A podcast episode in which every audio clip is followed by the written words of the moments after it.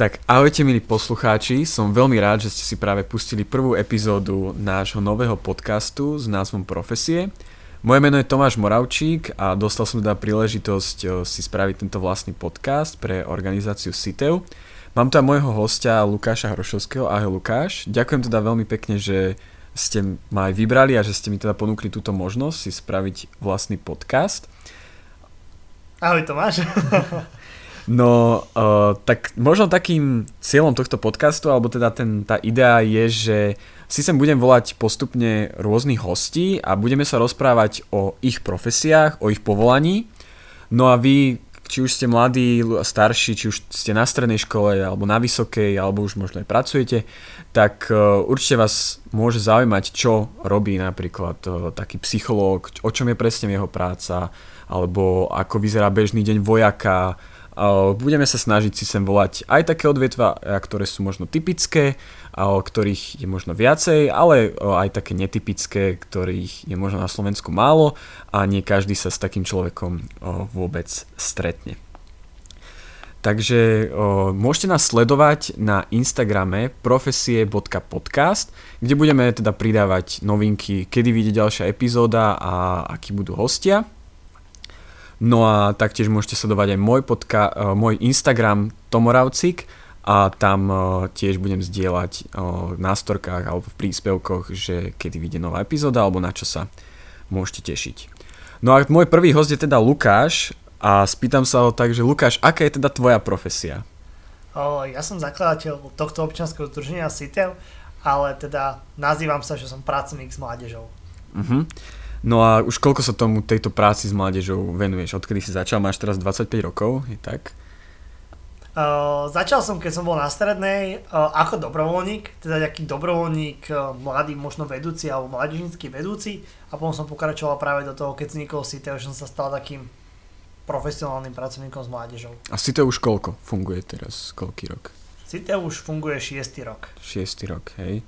No a ty toto teda robíš už v podstate na full time, ako keby, hej, čiže toto je tvoja už naozaj práca, už to nie je len taká zábavka možno pri škole, ako to asi zo začiatku bolo, či? Už zo začiatku si to bral vážne, že... Ne, bolo to také, že poďme si založiť občianske združenie, lebo budeme môcť cestovať a budeme sa môcť vzdelávať po celej Európe a existuje Erasmus+, takže možno o tom sa budeme rozprávať, ale neskôr. Ale teda ten zámer prvotný bol, že bude to len o niečom takom, že si tým pomôžeme, že budeme mať občianske združenie. Že to bola aj taká tá motivácia, že ste, aj ste chceli spraviť niečo viac, teda pre tých, ktorí neviete, tak CITEV je organizácia, ktorá sídli v Kysuckom Novom Meste. Práve teraz sa nachádzame v ich IC-čku, mládežníckej klubovni, ktorú si tu založili. No a povedz nám tak, keď možno tento podcast počúva niekto, kto vás ešte nepočul, že čomu sa venujete a čo ponúkate pre tú mládež teda? Tak občianske združenie SITEL je ako keby taká regionálna organizácia, ktorá je informačným centrom mladých, Kysuckým dobrovoľníckym centrom, koordinátorom Kysuckého novomestského mládežníckeho parlamentu, ako aj otvoreného centra DOFE a teda správcom tejto mládežníckej klubovne, ktorú sme vytvorili. A ešte posledná vec je vlastne realizátor programu Show Your Talent, teda rozvojového programu pre stredoškolákov. Čo teda poskytujeme sú informácie, poradenstvo, dobrovoľnícke príležitosti a nejaký dobrovoľnícky support, ale taktiež tú participáciu na tej lokálnej úrovni, rozvojový program DOFE alebo rozvojový program Show Your Talent. A teda zmysluplné trávenie voľného času cez práve túto mladíčinskú klubovňu. To je ako, máte toho celkom dosť teda, venujete sa viacerým týmto odvetviam, takže ak chcete sa do niečoho zapojiť alebo vás zaujalo niečo z toho, čo Lukáš povedal, tak už určite ich môžete sledovať alebo ich kontaktovať.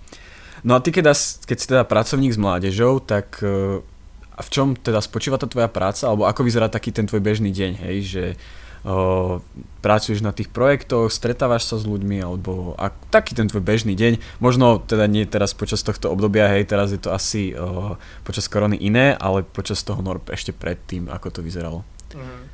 Tak väčšinou ten pracovný deň vždy začína nejakou pracovnou poradou, že už sme tu teda viacerí kolegovia, ktorí tu pracujeme, takže si rozdelíme nejakú ráno prácu, že kto čo bude robiť a teda väčšinou to býva tak, alebo teda po väčšine, že si pripravujeme nejaké workshopy, ktoré potom prezentujeme študentom, teda niektorý deň ideme na školu zoberieme tam 2-3 vyučovacie hodiny a rozprávame o nejakej téme, potom sa tu vrátime, je toto práca o tom, že treba napísať nejakú správu o tom, že sme niekde boli, dať si dokopy prezenčky, fotky a vlastne pripravujeme si možno ďalšie workshopy alebo píšeme ten článok o tom, kde sme boli. A potom po obede v tomto priestore buď sa stretáva Mestský mladížnický parlament a im pomáhame realizovať nejaké lokálne projekty, alebo tu sa stretáva nejaká neorganizovaná mládež, ktorej dávame to zmysluplné trávenie voľného času, čiže nejaké pozeranie filmov, tancovanie jazz dance alebo hranie spoločenských hier. A večer, alebo teda podvečer to zakončujeme buď tak, že máme nejaký online workshop, online webinár alebo niečo, čo môžeme v tom online priestore buďže že ako keby poskytnúť, alebo na Facebooku niečo vždycky takto podvečer zdieľame, či už nejaké ponuky pre mladých ľudí alebo nejaké zaujímavé kampane. Že nie je to asi taká striktná práca, že ideš na 8 do roboty a o 4 skončíš, že teda asi končíš väčšinou až keď ideš spať v podstate večer, nie? Či... Hej, je to taká práca, že ako keby môžem z mojej pozície povedať, že to je práca, ktorá ma napĺňa, že je to možno aj také niečo, čo ma naozaj že baví a teda ja nehrám sa na ten čas, že 8 hodín padne a okej, idem preč. Taktiež zase nie je to také, že workoholizmus, že stále musím pracovať, ale nejakým spôsobom snažím sa možno aj nad rámec tej práce už to robiť ako dobrovoľníctvo, ale teda ako keby zase nejakom tom čase nemusím tak striktne ako pracovať. Že nie je to také, že naozaj že od 8 do 16:30, ale je to také voliteľné, že keď má záujem tá mládež hlavne, že nie je to zamerané, že ja chcem vtedy a vtedy, ale že skôr sa zamerá na tú potrebu tej mládeže, kedy tá mládež potrebuje. A teda do obeda pre školy, pre školské zariadenia a po obede pre tú neorganizovanú mládež a večer pre tú možno Instagramovú, Facebookovú komunitu. Ja teda, keď som vás sledoval, tak na Instagrame, keď vidím, že čo pridávate, že čo robíte, tak máte presne tieto takéto že workshopy, ale potom idete napríklad upratovať cintorín, nie? To si myslím, že teraz bolo tak posledné, že ste ho dali do poriadku. Čiže je to také, že aj vzdelávaš a potom si vyskúšaš aj takéto niečo, že zoberieš hrable a ideš niečo upratať, ale či sa venujete sa teda aj takémuto, čo si môže. Áno, to je práve to prepojenie, že možno informačné centrum mladých a dobrovoľnícke centrum, že tam to tak prepájame, že informačné centrum je o tom, že stojím pred mladými ľuďmi a možno niečo ich vzdelávam a nejakým spôsobom sú to workshopy neformálneho vzdelávania, takže majú tam aj nejakú aktivitu a niečo akčné. Ale teda na tom cintoríne alebo upratovanie odpadkov popri rieke Kisuca je niečo, čo ideme zase do toho praktického terénu a vlastne nejako manuálne sa snažíme tých detí a mládež zapojiť do toho, aby sme si buď skrašovali tie svoje prostredie alebo ako židovský cintorín, čiže vrátiť mu takú dôstojnosť, ktorú by mal mať. No a predpokladám, že asi tak komunikujete aj s mestom, že ste s nimi nejako prepojení, ale vy spadáte pod nich, alebo pod koho vlastne spadá organizácia SITEL? No, sme občianske združenie, sme teda ako keby mimovládka, takže nespadáme pod vládu, nespadáme nejakým spôsobom pod mesto, že aj ako keby s ministerstvom školstva spolupracujeme so Žilickým samozprávnym krajom, s mestom, ale teda občianske združenie SITEL je proste súkromná organizácia, ktorá má svojho predsedu, svojho riaditeľa a teda táto osoba si to manažuje. No a to teda sa možno by som sa teda spýtal na také formálne veci, že čo obnáša si založiť takúto organizáciu.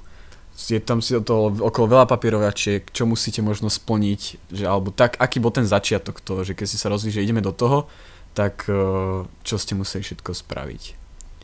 Tak je to o tom naštudovaní si tých aj právnych vecí, že už mať občianske združenie nie je len tak akože strandička, že okej, založím si ho, stojí to myslím, že 66 €, takže treba si kúpiť 66 € kolok, hej, poplatok zaplatiť, na druhej strane treba mať nejaké stanovy, v tých stanovách opísať to, že vlastne, že kto bude predseda, kto bude ten štatutár a ako to vlastne celé bude fungovať, na čo sa budeme ako organizácia zameriavať, takže je to také rôznorodé a už treba mať nejaký prípravný tím minimálne 3 ľudí a z tých 3 ľudí aspoň na osobu musí mať 18+, aby sa to dalo založiť na ministerstve vnútra. Takže sa posiela oficiálny papier na ministerstvo vnútra, čaká sa nejaký ten mesiac na to, aby sa to založilo, potom si treba vypýtať IČO a už keď máte IČO, to je identifikačné číslo organizácie, tak už môžete ísť do tej praktickej práce. Väčšina je to tak, že ten prvý rok je taký začiatočný, také oťukanie, že aj veľa nadácií a grantov je založených na tom, že môže to žiadať občianske združenie, ktoré je založené minimálne rok. Takže ten prvý rok je to skôr o takom očukávaní sa, o takom začiatku a potom od toho druhého roka už začína možno taká tá akčnejšia, serióznejšia práca. No hovoril si, že teda treba na založenie minimálne 3 členov, ale CITEV má teraz momentálne koľko členov, ako keby tá organizácia? Máte aj dobrovoľníkov, ale ktorí sú ako keby, môžem to povedať, že zamestnaní u vás? Aha, tak organizácia CITEV má momentálne v tomto momente 3 zamestnancov, okolo 30 dobrovoľníkov a keď sa pozrieme na členstvo, tak v tomto momente asi okolo 20-30 členov. Mhm. A ktoré sú teda z tých členov, vieš povedať, že čo oni robia, aké sú teda ešte tie ďalšie pozície, tu v CITEV, teda je tu ten predseda, podpredseda a potom ešte, myslím, nejaký projektový manažér alebo niekto taký? Je tu predseda, projektový manažér alebo projektová manažérka, riaditeľ kancelárie, keď to tak nazveme, a potom už sú tie jednotlivé časti, že už akoby pre informačné centrum je to konzultant informačného centra, pre Kysucké dobrovoľnícke centrum je to koordinátor, taktiež koordinátor otvoreného centra DOFE alebo koordinátor programu Show Your Talent, alebo Mestský mladížnický parlament má svojho predsedu alebo predsedkyňu Mestského mladížnického parlamentu a podpredsedu, a ako keby tento priestor IPCEM mladížnických klubov má svojho správcu. To znie tak, že tu je strašne veľa osôb, no nie, ako keby je to kombinácia, že jedna osoba má viacero funkcií. Aha, jasne. Samozrejme, sme v neziskovom sektore, takže aby si zarobil na ten svoj plat a naozaj si pokryl taký plat, ktorý je naozaj vyhovujúci a možno adekvátny tu na Kysuciach, tak musí si zobrať ako keby viacero funkcií, ktoré vykonáva. Na druhej strane, tá jedna funkcia by určite nebola taká akčná, takže je to presne o také akčnosti, že človeka to musí baviť, že keď má tých viac funkcií a robí teda viacero vecí. No tak možno by som sa spýtal na takú tú aktuálnu situáciu, že teda už tu máme koronu momentálne, to skoro presne rok a fungovanie CITEVu sa určite zmenilo, keďže je to veľa, možno to bolo o stretávaní ľudí a teda robení akcií pre nich. V čom bola taká tá zmena? Ako ste sa museli prispôsobiť? Ako ste to zvládli, toto prispôsobenie? No, z toho offline priestoru, kde práve keď som rozprával, že tie workshopy na školách, že my sme veľa času trávili na školách, veľa času sme trávili v nejakých penziónoch, lebo sme robili víkendovky, alebo ako keby buď na Slovensku v penziónoch, že sme robili Erasmus+ projekty na Slovensku alebo v zahraničí a veľa času sme tam naozaj trávili alebo vysielali mladých ľudí do zahraničia, tak zrazu lusknutím to padlo a vlastne či už ako keby víkendovky padli, workshopy na školách, Erasmus+ projekty a zrazu sme ostali tak ako keby v tom, že čo teraz ideme robiť, a samozrejme veľmi rýchlo sme sa prepli, keďže je veľa organizácií na Slovensku. Hneď sme videli, že sa prepínali do toho online priestoru, povedali sme si, že určite ideme do ňoho aj my. A teda hneď sme prešli na online workshopy, takže hneď sme písali školám, že OK, ak chcete tieto workshopy, ktoré sme mali naplánované, poďme to dať do online priestoru.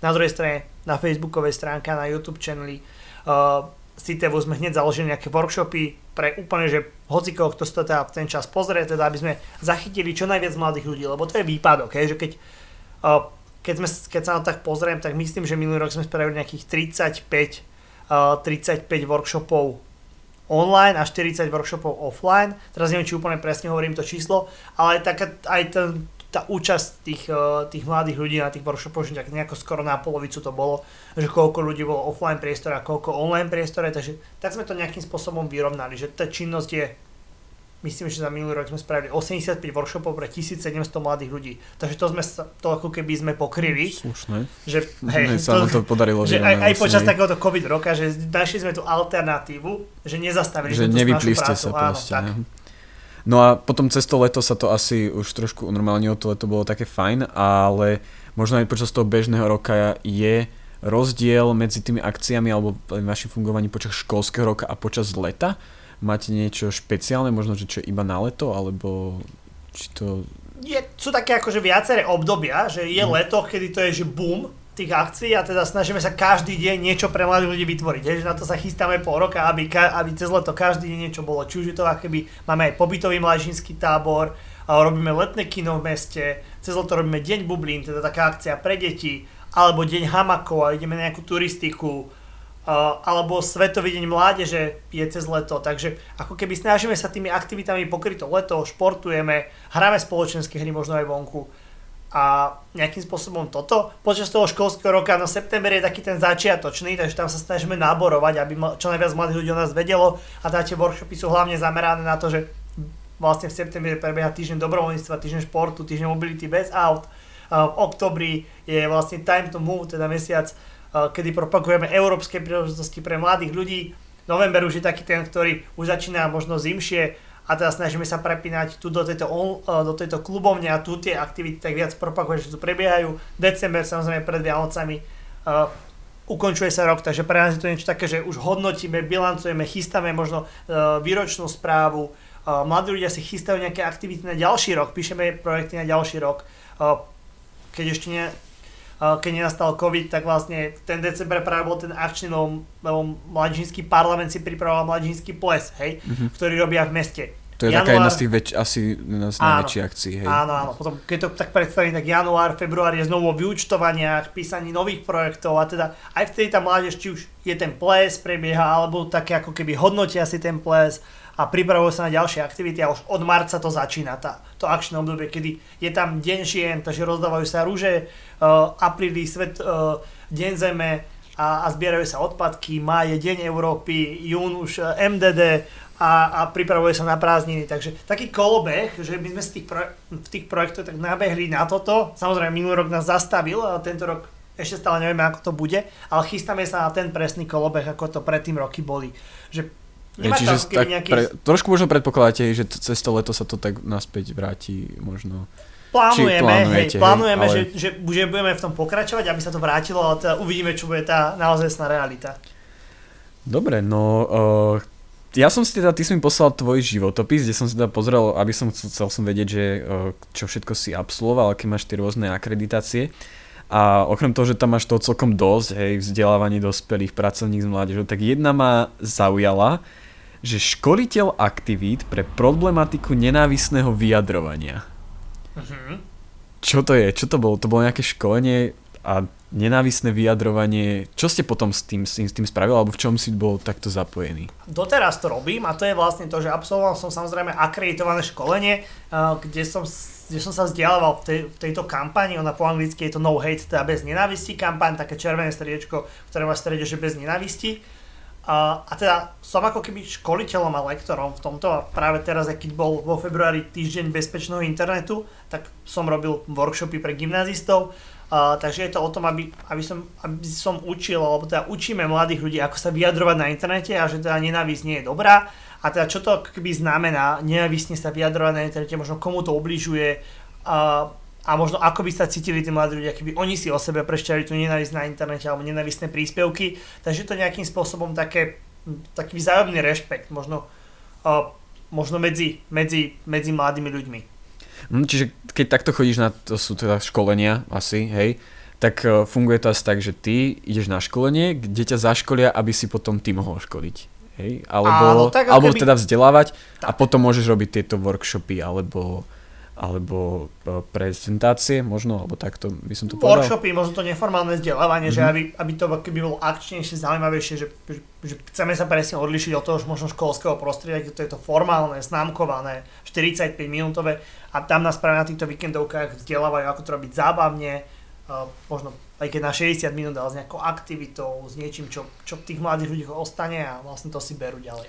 No a keby teraz možno niekto toto počúva, by si vedel predstaviť, že by chcel takto možno vedieť vzdelávať, ako sa dostať k týmto projektom alebo týmto školeniam a či môže aj niekto napríklad zo strednej školy aj teraz si povedať, že by chcel byť takýmto školiteľom, či sa môže do takého niečoho prihlásiť. Áno, ja som vlastne začal, keď som mal 17, takže určite áno. Asi najdôležitejšie by som povedal, že možno stránka iuventa.sk, lebo to je Slovenský inštitút mládeže a to je vlastne organizácia, ktorá je pod ministerstvom školstva ako keby zastrešuje takéto tieto akreditované vzdelávania. Na druhej strane ministerstvo školstva rozdáva tieto akreditácie nejakým akreditačným procesom aj iným organizáciám, takže tie veľké alebo teda tie väčšie organizácie na Slovensku teda takéto akreditácie na takéto akreditované programy majú. Takže dá sa takto absolvovať. Na druhej strane ani ja som prvé moje školenie nebolo akreditované, keď teraz to hovorím o tom akreditovanom, že môže to byť obyčajná víkendovka, ktorú vedie nejaká mládežnícka organizácia a keď ma to nadchne, tak možno pokračujem ďalej. A keď už v tom chcem aj nejakým spôsobom dobrovoľničiť, pracovať, zlepšovať sa, tak už je tá cesta ísť do tých akreditovaných vzdelávaní. Keď tam stretneš tých ľudí, tak sa ich proste musíš popýtať a oni ti už budú vedieť asi povedať. Tak, určite áno, že to bol ten môj začiatok, že pýtal som sa a oni mi odpovedali. Dobre, prešiel by som možno na takú ďalšiu tému a to je Erasmus, alebo teda mládežnícke výmeny, ktorým sa vy SITEL venujete a teda ste možno takí sprostredkovateľia, že viete, máte to nejak zmapované tieto projekty a že ktoré sa, aké sa dejú. Je to teda príležitosť pre mladých vycestovať možno do zahraničia a zažiť týždeň. Ako časovo sú tie Erasmy? Ako dlho to? No, aké to rozpätie? 5 až 20 dní. 20 dní je úplne ten maximum, 5 dní je minimum cestovania a tak. Takže 5 až 20 dní pre 16 až 60 mladých ľudí a minimálne dve krajiny. Teda nemôže to byť, že len o jednej krajine, minimálne dve krajiny a zväčša. Myslíš, že do dvoch krajín sa ide, alebo dve krajiny tam, že idú Slováci a zúčastňujú? Hej, áno, čiže... zúčastňujú sa minimálne dve krajiny, teda ak sme v Česku, tak ešte nejaká jedna krajina príde do Česka a tam sa táto téma rieši, ale akoby prakticky pobýva väčšinou tak 4-5 krajín, ktoré sa stretnú na jednom mieste a teda riešia nejakú tému. Ja teda bohužiaľ som Erasmus takýto, že do zahraničia nezažil. Bol som na mini Erasme, čo je teda, myslím, že tiež fajn príležitosť pre stredoškolákov, kedy sme boli v Bratislave a mohol si vybrať vysokú školu, na ktorú si chodil týždeň a mal si tam teda rôzne prednášky na tej konkrétnej fakulte, kde si mohol teda pozrieť tie laboratória. Taký väčší deň otvorených dverí, hej, taký týždeň otvorených dverí by som to možno povedal a tak hlbšie sa vieš do toho dostať. No ale je to nejak vekovo obmedzené, alebo teda je tam tá podmienka tých 18+, keďže človek ide sám do zahraničia, teda nie je tam, alebo je to tak, že môžem si to predstaviť skôr ako zájazd, alebo že ideme a stretneme sa tam, kde treba. Či je tam ten dozor taký v podstate? Áno, povedal by som tak, že presne keď som nazval, že mládežnícke výmeny, že nie celý Erasmus je ako keby tak definovaný, ale mládežnícke výmeny, o ktorých sa rozprávame, sú od 13 do 30 rokov. Teda, že stále máš dostatok času na to, aby si to absolvoval. Keď ideš pod 18, tak samozrejme ako keby aj nad 18 býva skupinový líder, teda nejaký človek, ktorý je buď od nás z organizácie ako nejaký dobrovoľník, zamestnanec, ktorý ide ako taký, no môžeme to nazvať, že support, hej, nejaká podpora pre ten tím. Pod tých 18 je to možno aj taký, nazveme to v úvodzovkách, dozor, ktorý ako keby pripraví tých účastníkov na to, že niekde idú, takže nejakú prezentáciu o Slovensku, možno im vysvetlí, že o čom bude ten projekt a tak. A vlastne stretnú sa na nejakom jednom mieste a už cestujú spolu. A idú teda do tej krajiny, tam on im vlastne pomôže, samozrejme, či už má pri sebe letenky, dáva na to pozor, aby všade správne nastúpili a nič nezmeškali.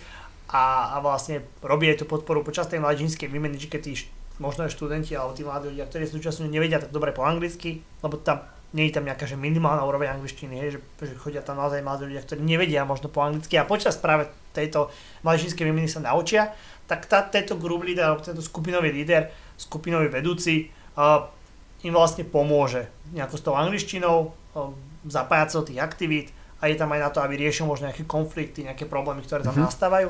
Takže keby pre tých rodičov je to teda hej, také, že ako nie je to, že toho, pošlu decko do Portugalska na týždeň, hej, ruka hore.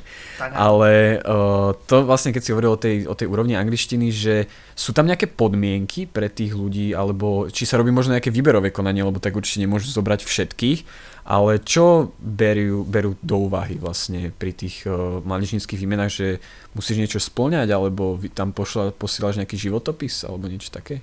Poviem to za nás, teda nie je to nejaký všeobecný kľúč, je to to, čo my máme v CITEVe nastavené a to je to, že máme normálne application form, teda akoby nejakú registráciu, kde sa zadáva normálne meno, prezvisko, vek, adresa, ale taktiež aj keby pýtame sa na tú úroveň angličtiny, to je také sebahodnotenie, že ako sa ten mladý človek hodnotí. A možno pri niektorých projektoch, keď vieme, že to je možno od 14 do 16 rokov, tak vieme, že tam stačí slabšia úroveň angličtiny. Keď to prestarčí, tak možno už je lepšia úroveň angličtiny. Ale ako keby snažíme sa tých mladých ľudí, ktorí idú na ten projekt, nejako kombinovať, že aby boli možno aj tí lepší po anglicky so slabšími a možno potiahli tých slabších alebo tých, ktorí menej vedia. A niekedy je to, že práve že tú skupinu posielame takú rovnakú, že v rovnakej úrovni.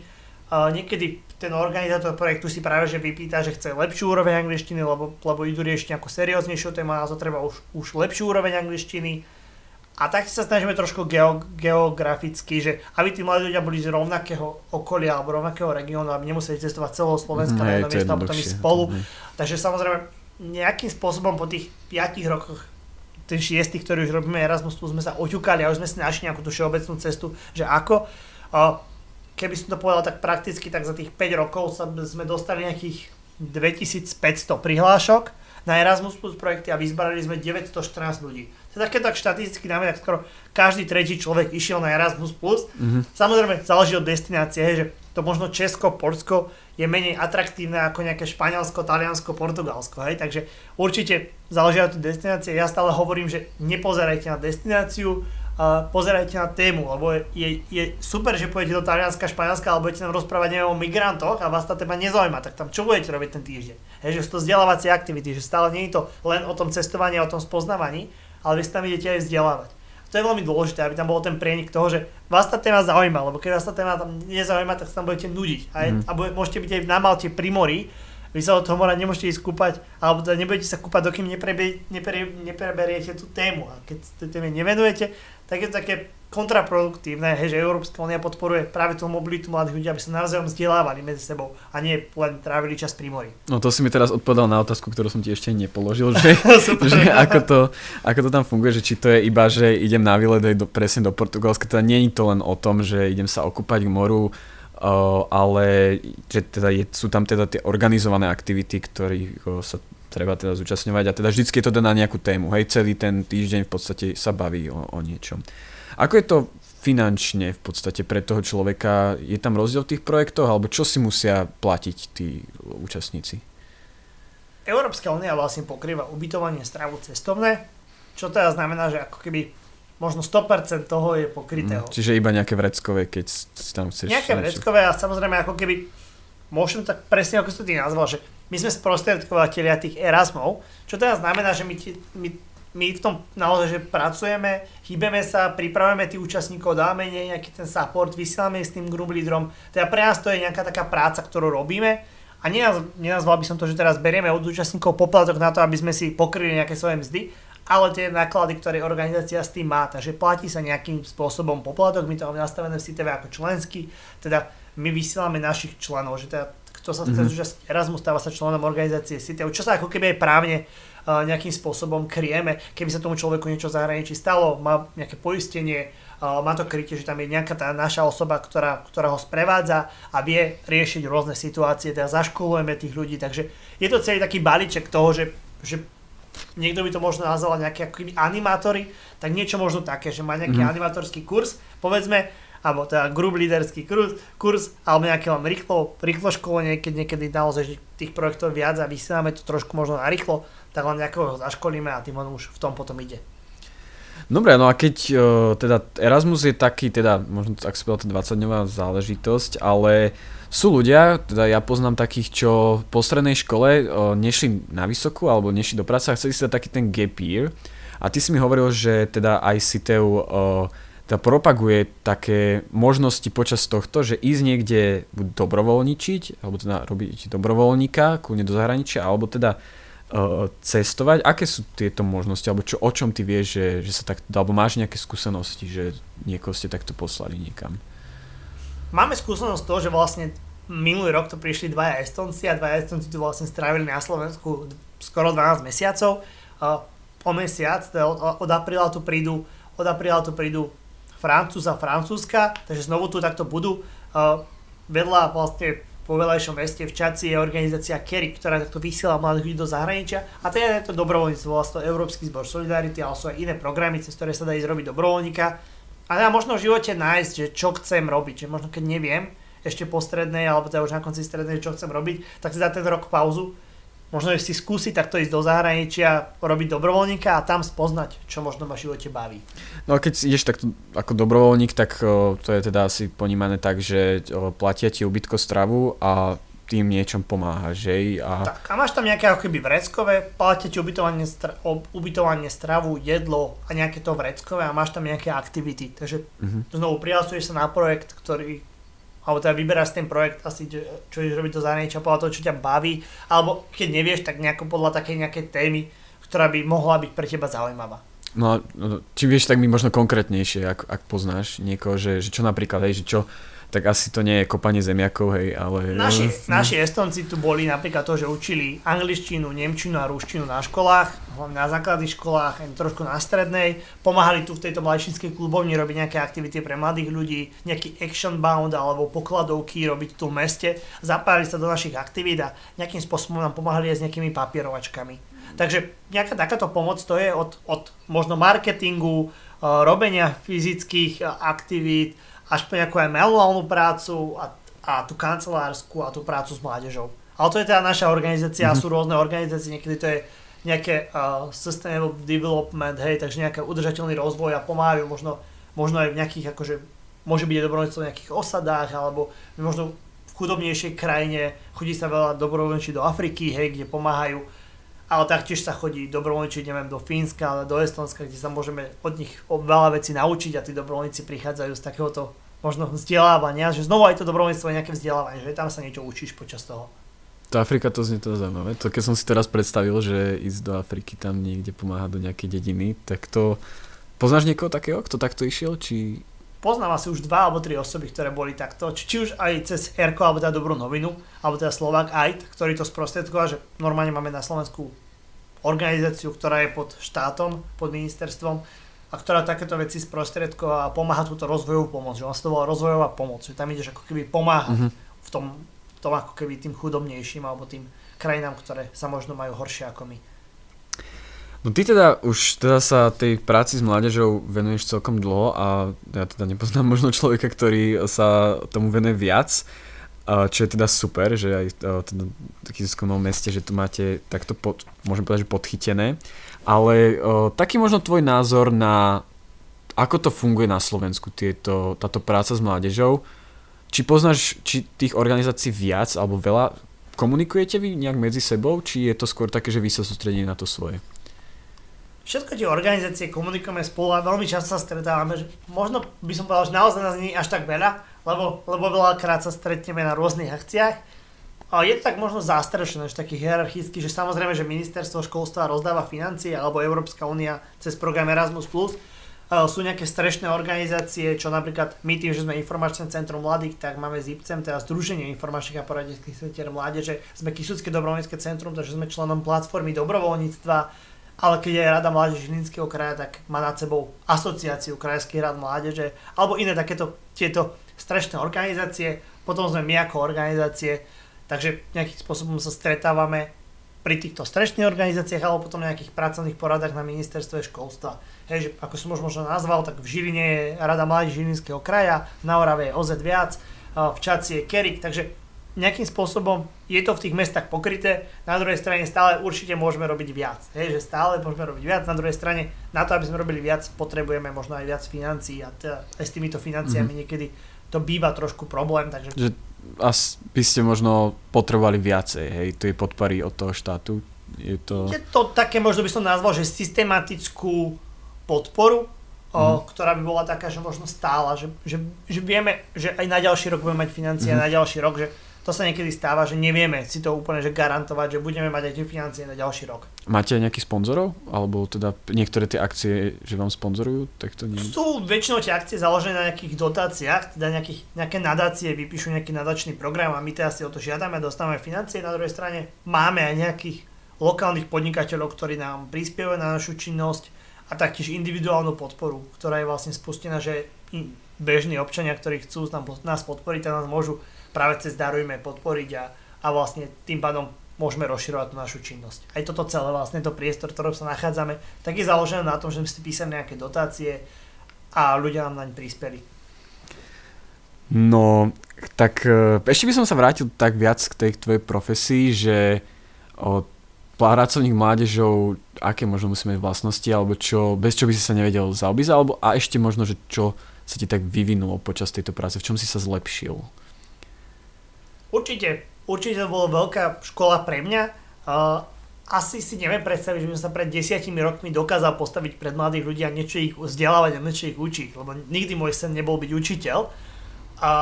A nejakým spôsobom sa ním ako keby stal, hej, že pracovník s mládežou je nejakým spôsobom taký ten učiteľ, hej, že ten, ktorý vzdeláva tú mládež a s ňou pracuje.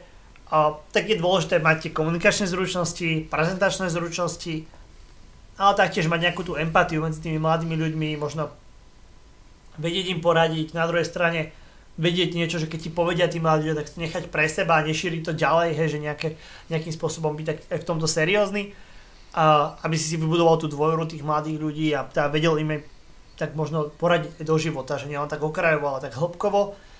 A treba byť možno v tom vzdelaný, že možno pracovník s mládežou nie je až také, čo potrebuje študovať na vysokej škole, ale viac absolvovať tie školenia, možno je tie akreditované a tam sa naučiť, že ako sa možno píše ten projektový zámer a teda aby si vedel, ako si získať peniaze na seba, lebo to je dôležité. A potom na druhej strane, ako vytvoriť nejaký vzdelávací program, aby to mal hlavu a petu, nejaký flow, a aby to mladých ľudí bavilo. Myslím si, že toto, alebo teda máš nejakú takú víziu, kde by si to chcel ten SITEL, alebo teda samého seba ešte viac posunúť? Niekde možno kandidovať do nejakého vyššieho parlamentu, alebo tak? Mne sa rád, že si mi raz spomínal, že možno do mestského zastupiteľstva. Ešte to platí? No, je to možné, že je to jedna z možností, nad ktorou samozrejme rozmýšľam, že aby som mohol tú prácu s mládežou posunúť ďalej, tak ako keby aj to je možnosť.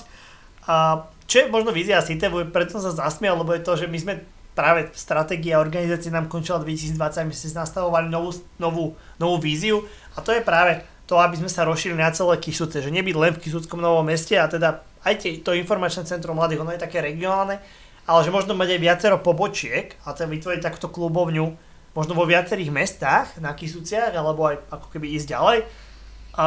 A mať aj také personálne zabezpečenie, že aj tu sa tak striedáme, že v tejto práci, že nie je to práca úplne pre každého, samozrejme treba sa v nej nájsť, treba aby ťa to bavilo a preto sa tu striedá aj takéto personálne zabezpečenie. Samozrejme potom na druhej strane nemáme financie úplne prijať každého a každého si tu aj nechať, keď skončia nejaké granty alebo nejaké dotácie, takže je to také rôznorodé, v tomto by som povedal, a teda byť ako keby v tom celom regióne Kisúc, na druhej strane mať kvalitné personálne zabezpečenie. Tak držím určite palce. No teraz by som chcel prejsť k takej možno rubrike otázok, ktoré by som sa chcel pýtať každých hostí, ktorí mi sem budú chodiť. Je to teda o povolaniach, no a prvá hneď, že aké povolanie si chcel byť ako malý chlapec, teda ako dieťa? Ja som práve vyrastal, keď ešte počítači nejako len začínali, takže mňa to hneď nadchlo, takže hneď som chcel byť nejaký akože informatik alebo hacker. A prečo nie si? Lebo ako keby som vyrastal, zistil som, že technológie sú mnoho zložitejšie ako sa zdá. Že radšej potom, sa vykecáš, hej. A potom 16-17 ma zaujala práca s mládežou a povedal som, že to má väčší význam pre mňa. A vedieš si z teba predstaviť, možno, že tak ako, hej, máš tie komunikačné zručnosti, vieš byť ten, ako možno ten učiteľ, ale že nejaké také iné povolanie, v čom si ešte dobrý, že čo by si ty, že keby nie som toto, tak by som bol niečo iné. Viem si predstaviť nejaký manažér, lebo ako keby dlhé roky som riadil túto organizáciu a teda manažoval veľa dobrovoľníkov alebo pracovníkov, takže nejakým spôsobom niečo manažerské. Na druhej strane vedel by som si predstaviť aj ako keby byť teda lektor možno nejakých dospelých ľudí a zamerať sa nejakú ako keby tému a že nebyť znovu akože ako učiteľ, ale nejaký lektor, ktorý profesionálne rozvíja aj dospelých. Niečom takom konkrétnejšom firmách. Asi. Áno, tak niečo. A rozmýšľam, či by som ešte vedel si predstaviť nejakú inú profesiu. A ktoré by si práve, že si nevedel predstaviť, že toto by som nedal, akože... Nedal by som akože nejaké, že chemik alebo doktor, ja som nikdy nebol na takéto predmety, niečo s fyzikou, niečo s chemiou, niečo s biológiou, takže to som už vtedy vedel, že to asi nie. A ako keby asi viac ma bavila tá geografia, tu som práve využil počas Erasmus+ projektov, keď som chodil po celej Európe. Dobre, ďalšia otázka je taká, že ako možno teda teraz vnímaš ľudí okolo seba, alebo možno nejak ten trh práce, že ktorého povolania si myslíš, že v súčasnosti málo, alebo že týchto ľudí je treba, že čo je také povolanie, po ktorom je dopyt z tvojho pohľadu?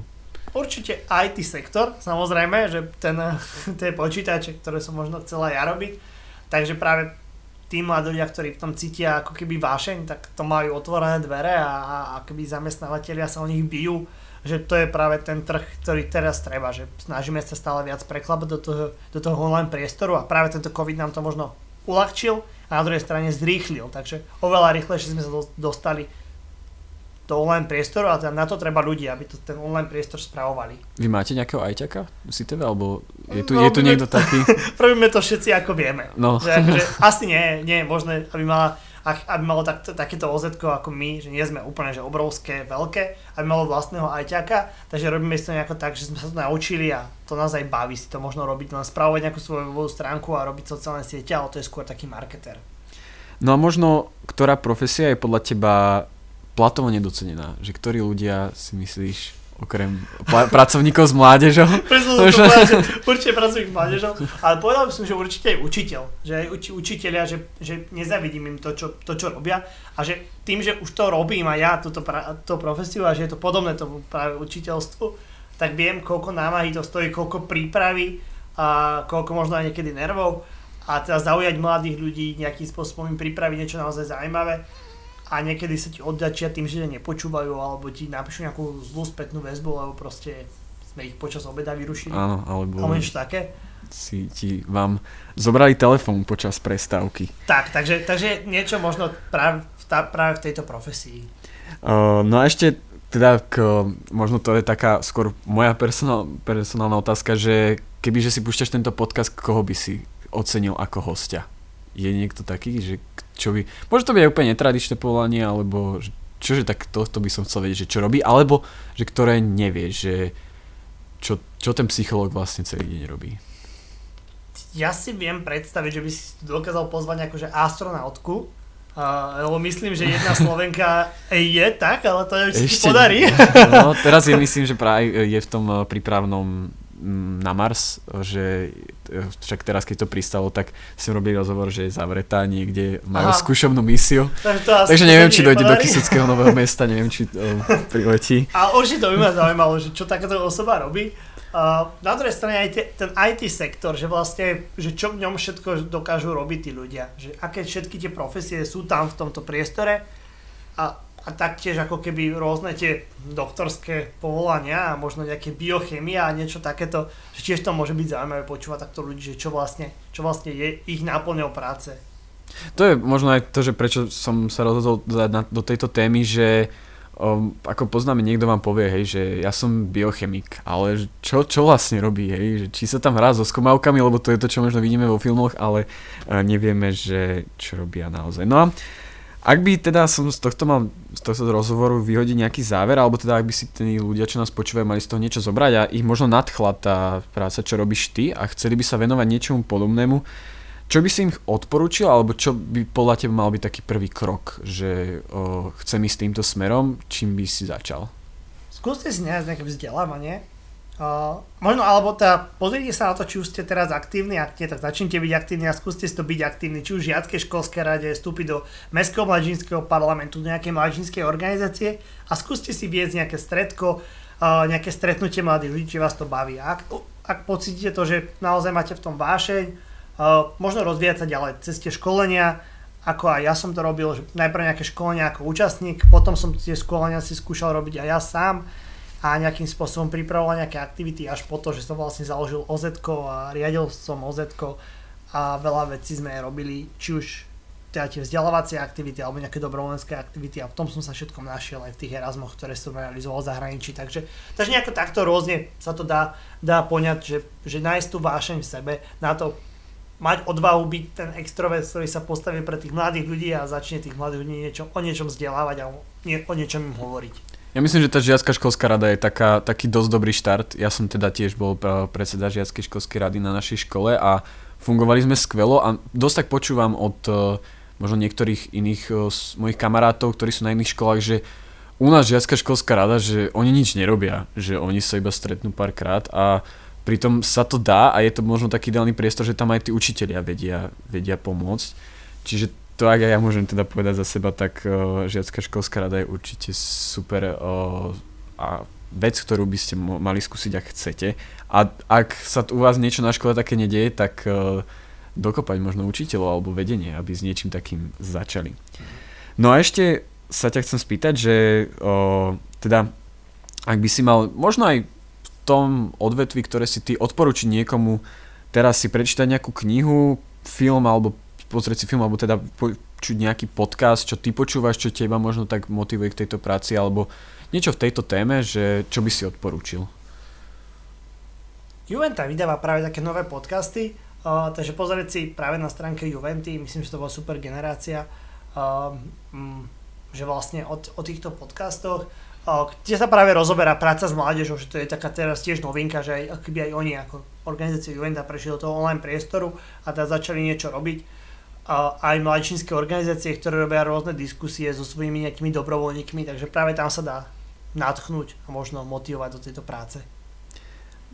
No a ešte teda, čo SITEL chystá najbližšie? Na čo sa môžu ľudia tešiť? Čo je taká najbližšia akcia? Najbližšia akcia, keď sa pozriem z toho, že keď na to nahrávame tento podcast, tak asi bude MDŽ, teda Medzinárodný deň žien, a teda vždycky, alebo teda už 3 roky po sebe sa rozbehneme do ulic a rozdávame rúže, malé ružičky ženám, takže je možné, že aj tento rok sa na to ženy môžu tešiť, ale teda nechcem prezrádzať dopredu, či naozaj to bude a v akom meste to bude, lebo máme rôzne plány, ale taktiež určite budú nejaké vzdelávacie aktivity, bude nejaký deň zeme, kde budeme znovu zbierať odpadky a čistiť svoje okolie, takže to sú také tie aktivity, ktoré už sú také pravidelné, na čo sa dá tešiť. Máme nejaké nové aktivity, o ktorých samozrejme ešte nebudem hovoriť, lebo niektoré nie sú ani schválené, takže nemôžem ich nejako potvrdiť, že budú, ale už sa plánujú. Dobre, ďakujem ti teda veľmi pekne za tento rozhovor. Držím vám teda palce, aj tebe, aj SITEVu. No a vám, poslucháči, teda ďakujem, že ste si vypočuli túto prvú epizódu. Dúfam, že sa vám to páčilo a môžete sa teda tešiť aj na ďalších hostí. O nich vás budeme informovať aj teda o tých ďalších epizódach práve na tom Instagrame profesie.podcast, takže by som bol rád, keby ste tam dali follow a tam vlastne uvidíte všetky novinky. No a tiež by som bol rád, keby ste tam možno napísali buď do správy alebo do nejakého komentu, že ak buď poznáte nejakú zaujímavú profesiu alebo povolanie, máte nejakého známeho, ktorý si myslíte, že by mohol byť zaujímavý v tomto podcaste, tak nám určite neváhajte napísať. Alebo teda, ak možno chcete študovať na nejakú vysokú školu a chcete vedieť viac o profesii, ktorú by ste chceli v budúcnosti robiť, tak nám tiež môžete kľudne napísať, no a my sa budeme snažiť vlastne toho hostia nejakého sem ho vyspovedať a dotiahnuť. Ďakujem teda veľmi pekne, ďakujem aj tebe, Lukáš. Ďakujem za pozvanie. Pekný deň vám prajeme.